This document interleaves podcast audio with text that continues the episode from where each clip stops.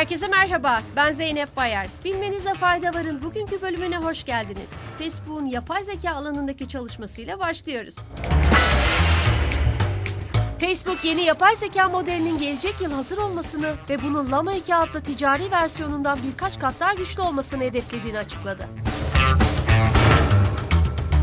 Llama 2, Meta'nın Temmuz ayında piyasaya sürülen açık kaynaklı yapay zeka dil modeli OpenAI'nin ChatGPT'si ve Google'ın Bard ile rekabet etmek üzere ortaya çıktı.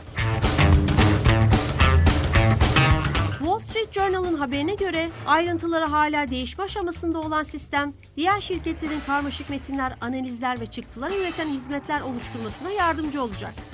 Raporda Meta'nın büyük dil modeli olarak bilinen yeni yapay zeka sistemini eğitmeye 2024'te başlayacağı bildirildi. Yapay zeka alanından bir haberimiz daha var. ABD Gelir İdaresi IRS'ten yapılan açıklamada ülkenin vergi yasalarını kötüye kullanan yüksek gelirliler ve büyük şirketlere daha fazla dikkat verilerek vergi uygulamada adaleti yeniden tesis etmek için kapsamlı bir çabanın başlatıldığı duyuruldu. IRS ekiplerinin vergi kaçakçılığını daha iyi tespit edebilmesi için gelişmiş teknolojinin yanı sıra yapay zekanın da kullanılacağı kaydedildi.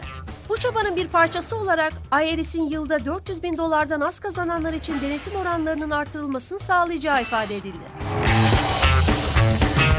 Sırada BMW'dan bir haberimiz var.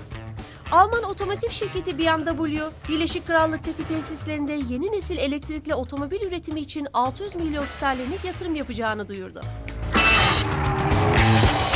Açıklamada otomotiv şirketinin iki adet yeni elektrikli mini modelinin üretiminin 2026 yılında başlamasının planlandığı kaydedildi.